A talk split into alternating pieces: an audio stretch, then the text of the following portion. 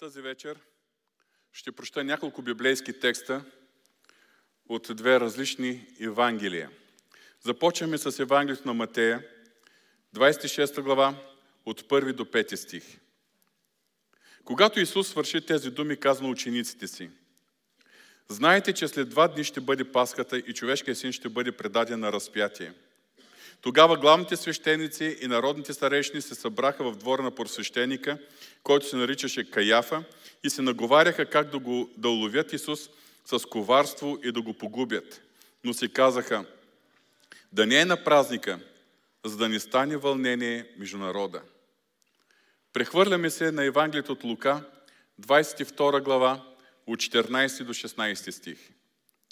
И когато дойде часът, той седна на трапезата и апостолите с него. И им каза: твърде много съм желал да ям тази паска с вас преди да пострадам. Защото ви казвам, че няма вече да я ям, докато не се изпълни в Божието царство. И отново Матея двадесет и шеста глава, от двадесет и първи до тридесети стих. И докато ядяха, каза: истина ви казвам, че един от вас ще ме предаде. А те, много наскърбени, започнаха всички един по един да му казват: да не съм аз, Господи! Той в отговор каза: който натопи ръката си заедно с мен в блюдото, той ще ми предаде. Човешкият син отива, както е писано за него, но горко на този човек, че с когото човешкият син се ще бъде предаден. Добре щеше да бъде за този човек, ако не бе се родил. А Юда, който го предаде, в отговор му каза: да не съм аз, учителю! Исус му каза: ти каза. И когато ядяха, Исус взе хляб, благослови го и го разчупи. И като даваше на учениците, каза: вземете и яще. Това е моето тяло. Взе и чашата и като благодари на Бога, даде им и каза: пийте от нея всички. Защото това е моята кръв на Новия завет, която се пролива за прощаване на греховете. Но казвам ви, че от сега нататък няма вече да пия от този плод на лозата, до онзи ден, когато ще го пия с вас нов в царството на своя Отец. И като изпяха хим, излязоха на Елеонския хълм.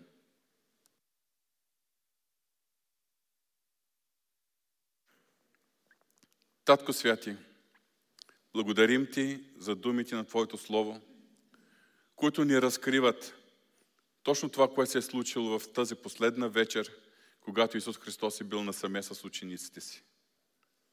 Благодарим Ти, Господи, че ние можем да се поучаваме от тези думи, да се спомняме тези събития, защото в тези събития за нас има живот, има поука. Благодарим Ти за тази вечер, Господи. Молим Ти помазанието Ти да бъде върху всеки един от нас. И върху мене, и върху моите братя и сестри. В името на Исус. Амин. Последната вечер на Исус Христос, преди да бъде арестуван, преди да бъде след това съден и разпънат на кръст. Той е прекарал тази вечер насаме със своите ученици. Бил е в една голяма горна стая.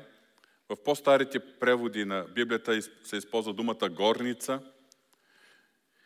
Неговите ученици предварително приготвили там Пасхата. И тази вечер започнала в горницата, както знаем от Евангелието на Йоан тринадесета глава, с умиването на нозете на учениците от страна на Исус Христос, е завършила в крайна сметка в подножието на Елеонския хълм, там в Гетсиманската градина, където Исус Христос е бил арестуван, след това цяла нощ разпитван в дома на свещеника, на следващия ден бичуван, съден и в крайна сметка разпънат на кръст. Днес ще си припомним този момент в тази горница в Йерусалим, в който се срещат Старозаветната Пасха и Новозаветната Господна вечеря. Моментът, в който се срещат предобраза и образа. Моментът, в който се срещат сянката на бъдещите добрини и самата същност на нещата. Използвам терминологията от посланието към Евреите десета глава. Към нашите библейски текстове, които прочетох, ще прибавим и още един. Това е от първо послание на апостол Павел към коринтяните, коринтяните пета глава, седми и осми стих. Очистете стария квас, за да бъдете ново тесто, тъй като сте безквасни, защото и Христос, нашата Пасха, беше заклан за нас. Затова нека празнуваме не с стар квас, нито с квас от злоба и нечестие, а с безквасни хлябове от искреност и истина. Апостол Павел, вдъхновен от Святия Дух, дава много точно обяснение какво представлява Пасхата и кого представлява Пасхата като предобраз. Христос, нашата Пасха, беше заклан за нас. И заглавието на нашите размишления тази вечер е точно това. Христос, нашата Пасха. Какво е значението на Пасхата? Отново да се припомним Лука, двадесет и втора глава, четиринадесети и петнадесети стих. И като дойде часът, той седна на трапезата и апостолите с него. И им каза, твърде много съм желал да ям тази Пасха с вас преди да пострадам. Ние знаем, че Пасхата е най-важният от всички религиозни празници за юдеите. Тя е постановена от Бога и тя е в... с цел да бъдат възпоменати чудесата, които Бог е извършил при излизането, при извеждането на израелския народ от земята на робството, от Египет. Последното и решаващо чудо, след всички язви, които са се случили, последното чудо, след което фараонът повече не е бил способен да задържа евреите, било преминаването на ангел-погубител в една нощ през цялата египетска земя. И всяко първородно, от човек и от животно, е било убито. С изключение на тези, които са в домовете на, из... на, израелски... на израелския народ, на Аврамовите чеда. Защо?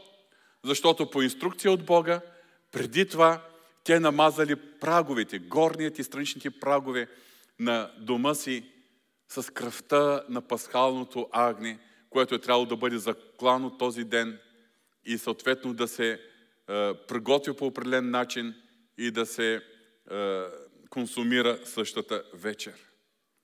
Кръвта на пасхалното агне е била причината за избавянето на Божият народ, както от смъртта поради ангела-погубител през тази нощ, така и за извеждането на израелския народ от египетската земя. Във всичко това се съдържа дълбоко предобразно значение.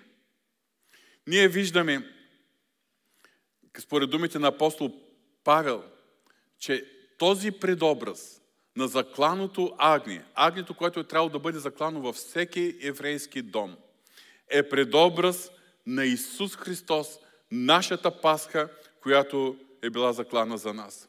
Заклана за нашето избавление от духовната смърт, за нашето извеждане от робството на греха и на тъмнината. И в тази вечер, когато Исус Христос заедно с учениците е седнал около трапезата, ние виждаме на едно място предобраза и образа. Предобраза на масата и образа до масата. Исус Христос. Исус Христос и учениците му отпразнували Пасхата малко преди останалите юдеи.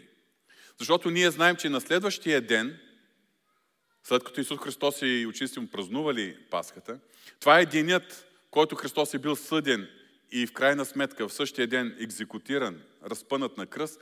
Това е било при подготвителния ден за останалите юдеи, денят, в който са се колили жертвите. Исус Христос малко по-рано, с два дена по-рано е, е взел Пасхата. Защо? Защото този ден, следващият, са се е изпълнил точно това, на което всички пасхални агнета, които са се колили, са предобразно са сочили. Исус Христос, нашата Пасха, е бил разпънат на Голготския кръст. А какво е значението на Господната вечеря? Ние знаем, че съгласно евангелските текстове, същата вечер, когато Исус Христос е бил с учениците си, след като са изпълнили ритуала на Пасхата, той е включвал нали, съответните храни, подготвени на трапезата, имало е безквасен хляб, който е минавал няколко пъти и всеки си отчупвал от него. После и чашата на, пас, на, пас, на Пасхата е минавала няколко пъти през всички, които са участвали на трапезата. И след като е завършил ритуала на Пасхата, след като е приключило самата пасхална вечеря, като обряд, ние четем, че Исус Христос е взел отново хляба, който е бил на масата. Това е бил безквасен пасхален хляб, защото в домовете на юдеите в този момент не е имало нищо квасно, всичко е било изхвърлено. Това е било безквасен хляб. Благодарил е на Отец, разчупил и дал отново на своите ученици от този хляб, като е казал. Вече чета от първо послание към Коринтяните, единадесета глава, двадесет и четвърти стих. Това е моето тяло, което е разчупено за вас. Това правете за мое възпоминание. След това взел отново чашата, която била на масата, която няколко пъти преди това по време на Пасхата е преминала през всички участници. Това е чашата, в която е бил, както се казва словото, плода на лозата. Благодарил и дал на учениците си да отпият с думите. Първо Коринтяни единадесет двадесет и пет. Тази чаша е новия завет в моята кръв. Това правете всеки път, когато пиете за мое възпоминание. Скъпи брати и сестри, ако Пасхата в продължение на векове е сочила пророчески напред към едно бъдещо събитие, към бъдещата жертва на Месията, Исус от Назарет или Исус Христос, то Господната вечеря, учредена от самия Него и след това практикувана от Неговите последователи в следващите години и векове та до ден днешен, Господната вечеря в продължение вече на векове сочи назад към времето на миналата вече жертва на Исус Христос, на окончателната и напълно достатъчна жертва за изкуплението на цялото човечество. И това е, на което е преобраз Господната вечеря, се е случило с Исус Христос просто след няколко часа и на следващия ден. Става дума за изкупителната смърт на нашия Господ Исус Христос.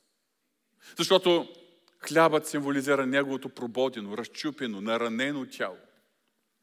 Виното, чашата, символизира Неговата пролята кръв. Какво е значението? И ако трябва с една дума да опиша значението на Христовото изкупително дело и всичко, през което Христос е преминал през следващите часове и което се символизира в тази вечер, както чрез Пасхата, така и чрез установената току-що Господна вечеря, аз мога да използвам думата заместничество. Той вместо мен. Той заел моето място. Той страда със страдания, които се полагат да понеса аз. Той е на това място, където трябваше да бъда аз. Най-силното и точно описание на това заместничество от страна на Исус Христос ние намираме в пророчеството на пророк Исаия, петдесет и трета глава. Започваме с трети до пети стих. Той беше презрян и отхвърлен от хората. Човек на скърби и навикнал на печал. И както човек, от когото хората отвършат лице, презрян беше и за нищо не го счетахме. Той наистина понесе печалта ни и със скърбите ни се натовари. А ние го счетахме за ударен, поразен от Бога и наскърбен. Но той беше наранен поради нашите престъпления. Беше бит поради нашите беззакония. Върху него дойде наказанието до нас, също нашият мир. И с неговите рани ние се изцелихме. Продължаваме с шести стих. Всички ние се заблудихме като овце. Отбихме се всеки от своя път. И Господ възложи на него беззаконието на всички ни. Осми стих. Чрез огнетителен съд беше грабнат, а кой от неговият народ разсъждаваше, че беше изтръгнат от сред земята на живите поради престъплението на моя народ, върху който трябваше да падне ударът. Исус Христос понесъл на кръста всичко това, което трябваше аз да понеса като осъждение за моите лични, моите собствени грехове. Исус Христос на кръста е понесъл точно това, което е трябвало да понесе всеки човек, живял някога на земята. Точно затова неговата смърт е заместническа, изкупителна.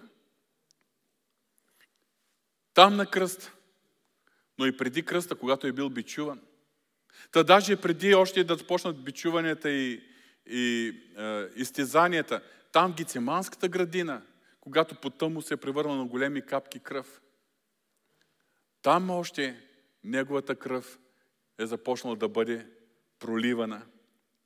А ние чухме от думите на Исус Христос.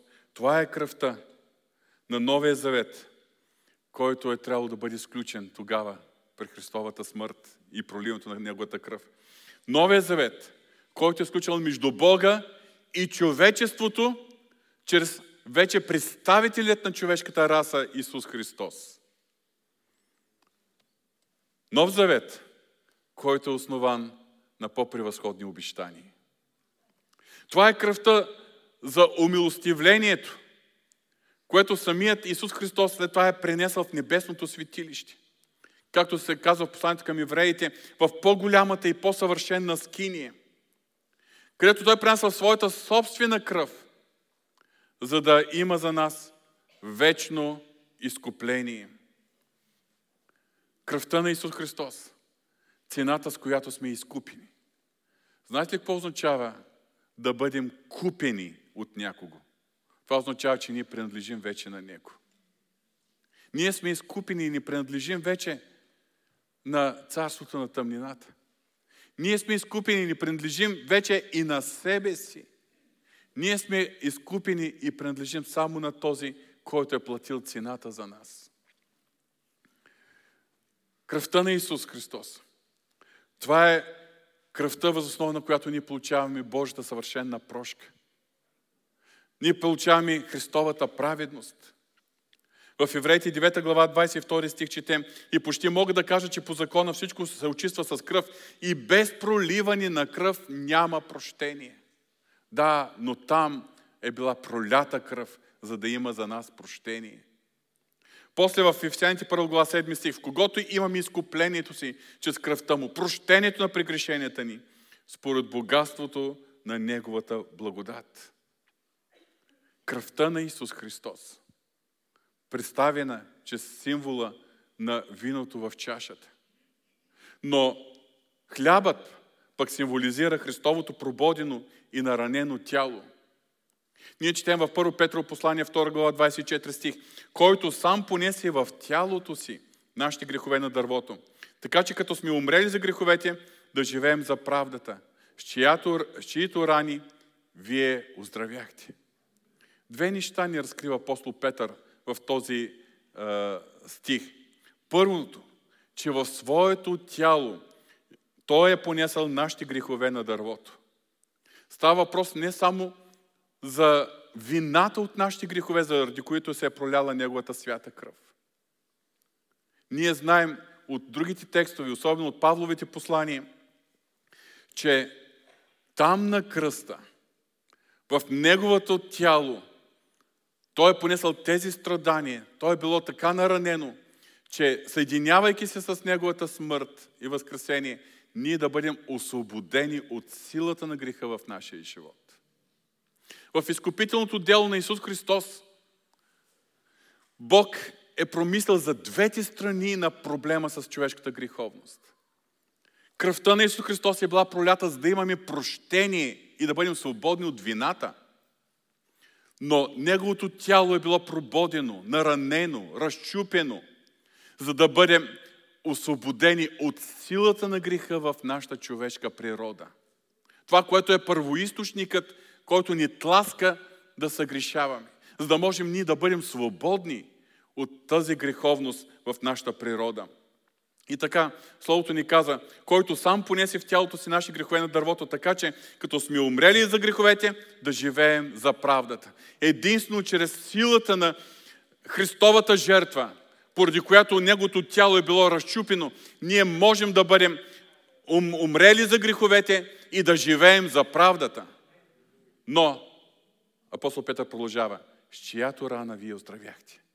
Скъпи брати и сестри, там е платена цената и за изцелението на нашите болести. Знае, че някои казват и твърдят, че това се отнася за духовното изцеление. аз подлагам на голямо съмнение на такова твърдение. Защото виждам, че точно думите на пророк Исаия, неговите рани ние се изцелихме, са цитирани от Матея осма глава в контекста на физическите изцеления, които Исус Христос е извършил по време на своето публично служение. Аз вярвам, че Бог изцелява болести. Вярвам, че Той е Яхова Рафа. Това е Неговото естество.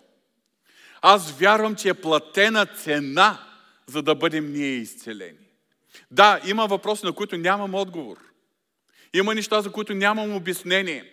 Но въпреки всичко продължавам да вярвам, че в Неговите рани ние сме изцелени. И че с Неговите рани ние оздравяхме. Исус Христос, когато учредява Господната вечеря, използва този израз. Защото всеки път, когато идете този хляб и пиете тази чаша, възвестявате смъртта на Господа, докато дойде Той. Но нека да прочетем целият текст в Матея единайсета глава. двайсет и трети до двайсет и шести стих. Защото аз от Господа приех това, което ви предадох, че Господ Исус през нощта, когато беше предаден, взе хляба и като благодари, разчупи и каза: това е моето тяло, което е разчупено за вас. Това правете за мое възпоминание.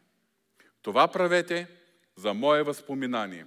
Така взе и чашата след вечерта и каза: тази чаша е новия завет в моята кръв. Това правете всеки път, когато пиете, за мое възпоминание. Защото всеки път, когато едете този хляб и пиете тази чаша, възвестявате смъртта на Господа, докато дойде Той. Защо Исус Христос ни оставил това поръчение? Да възвестяваме Неговата смърт, докато дойде Той. Защо ни оставил това поръчение да правим това за Негово възпоминание? Защото преди всичко ние се нуждаем, скъпи брати и сестри, да си припомняме колко висока е цената, която Бог е платил, за да ни върне обратно при себе си. Колко висока е цената, с която сме изкупени. Колко високо Той ни оценява. Колко сме скъпи и значими и ценни в очите на Бога. Ти не си просто някой си между седемте милиарда, които живеят на земята. Ти си Божията скъпоценност. Ти си възлюбен от Господа. Толкова си обичан от Господа, че Бог е платил тази висока цена за теб. И всеки път, когато едем и пием от хляба и от чашата, ние си припомняме цената, която Бог е платил за нас. На второ място,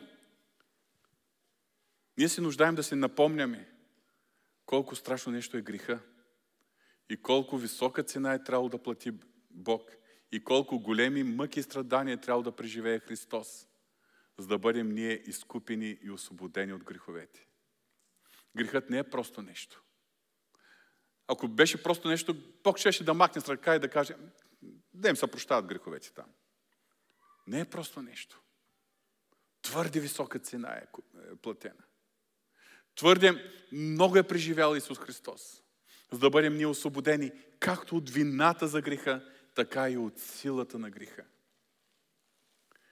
Защо трябва да правим това за Негово възпоминание?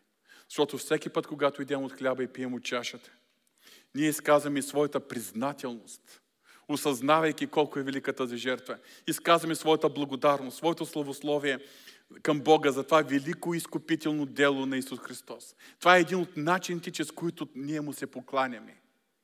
И повярвайте, Той заслужава това.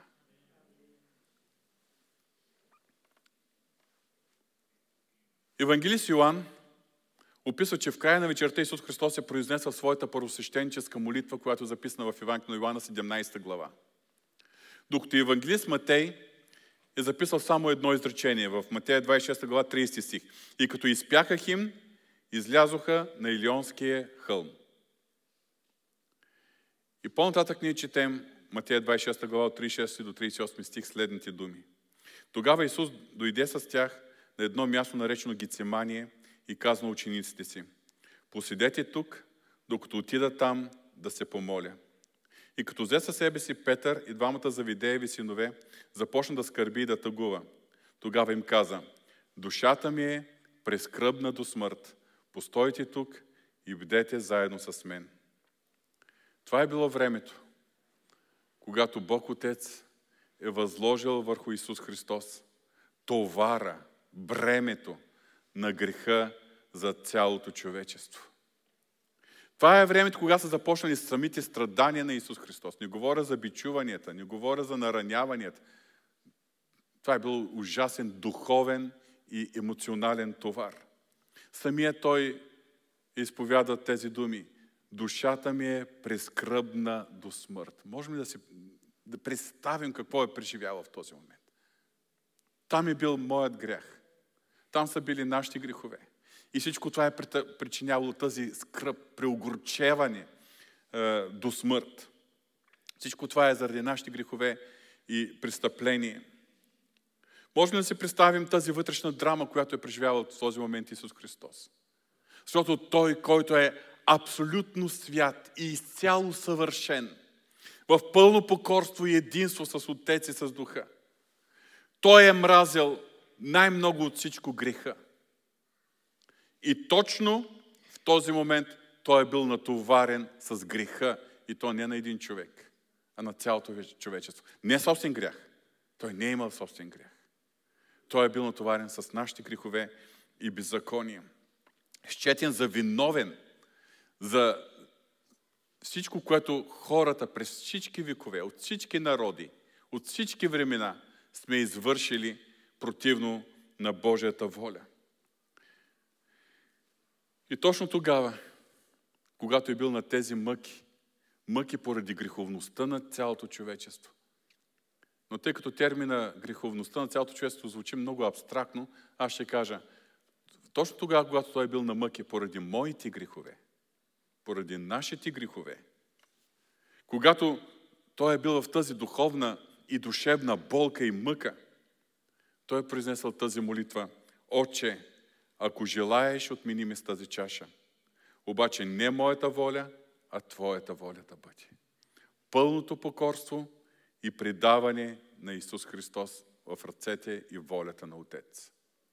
Това е била най-голямата Негова болка. Той, който е Божия Син, второто лице на Триединния Бог, поради светостта на своето естество е мразил греха, но сега е бил натоварен с вината за греховете на цялото човечество.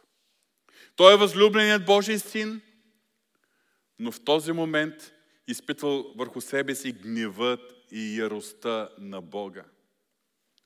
Той винаги е бил в единство и в общение с Отец и с Духа, но този момент, от този момент нататък, Той е бил отделен от Отец. И представете си колко много му е тежало това, защото когато вече е бил на кръста, Той не е извикал: Отче мой, Отче мой, много боли, нека да се прекратят тези мъки. Не е имало такава дума, излязла от устата му. Но Той е извикал: Боже мой, Боже мой, защо си ми оставил? Още в Гетсиманската градина, както казах преди малко, е започнало проливането на Неговата кръв. Защото поради тази духовна и душевна драма, която Той е преживявал, смазван буквално от греховете на цялото човечество. Словото казва, че потът му се е обърнал към на големи капки кръв. И в Лука двадесет и втора глава, четиридесет и трети стих, четем, че му се яви ангел от небето и го укрепяваше, за да може Той успешно да достигне до кръста, където вече да изпие до дъно чашата, която не му е била отнета, а е трябвало да изпие до край.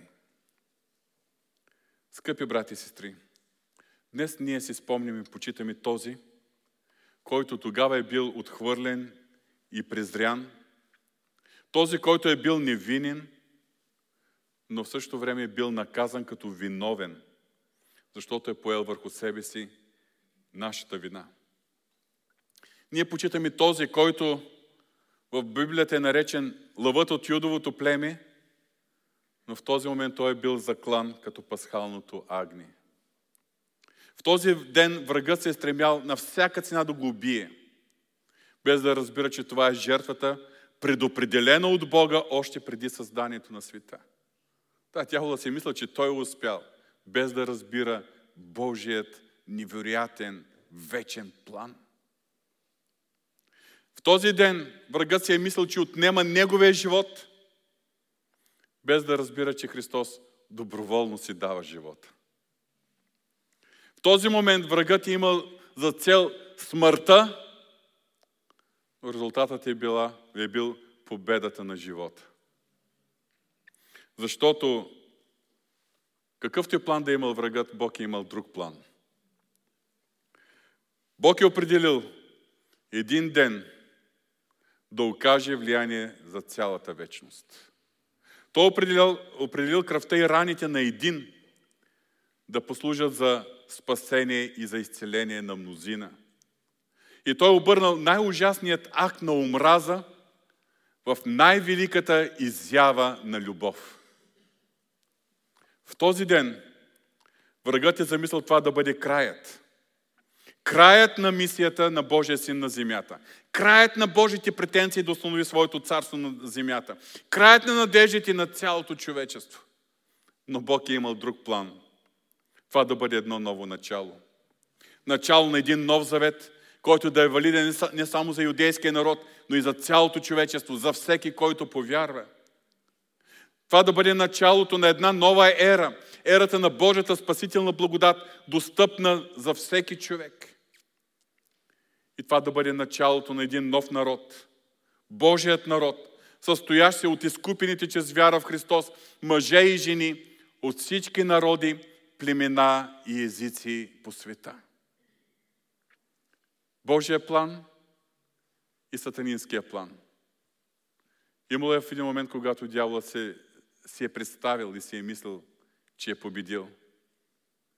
Но само три дни по-късно е трябвало да се убеди точно в обратното, че на него му е нанесена финалната и съкрушителна победа.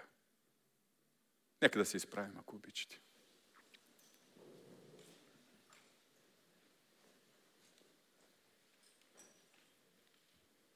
Моля, братя, дякони, презвитери, да дойдат отпред и да се подготвят за услужа на Господната вечеря. Татко Святи, когато размишляваме за всичко, което Христос е преживял, ние виждаме Твоята невероятна, таинствена премъдрост, която от векове е била съхранена в Твоето сърце. Но чрез Исус Христос и чрез Неговата жертва всичко това е било изявено. Твоето слово ни казва, че ако началствата и власт, небесните началства и власт са разбирали Твоя план, те не биха раснали Господа на славата. Но Ти благодарим, че Ти си по-мъдър от тях. Благодарим Ти, Господи, за това, че Ти наистина си определил този начин, по който да бъде извършено нашето изкупление. Така че, Господи, ние днес, чрез вяра в Христос, да имаме вечен живот. Благодарим Ти, Татко. Благодарим Ти. И сега, когато ще извършим това за Твое възпоминание, като ще вземем от хляба и от виното, според Твоята заповед, ние Те молим, Господи, сърцата ни, помогни сърцата ни да има истински изблик, истинска благодарност, истинско поклонение, истинско благоговение пред Тебе и пред величието на тази велика жертва. Господи, молим Те в името на Исус Христос.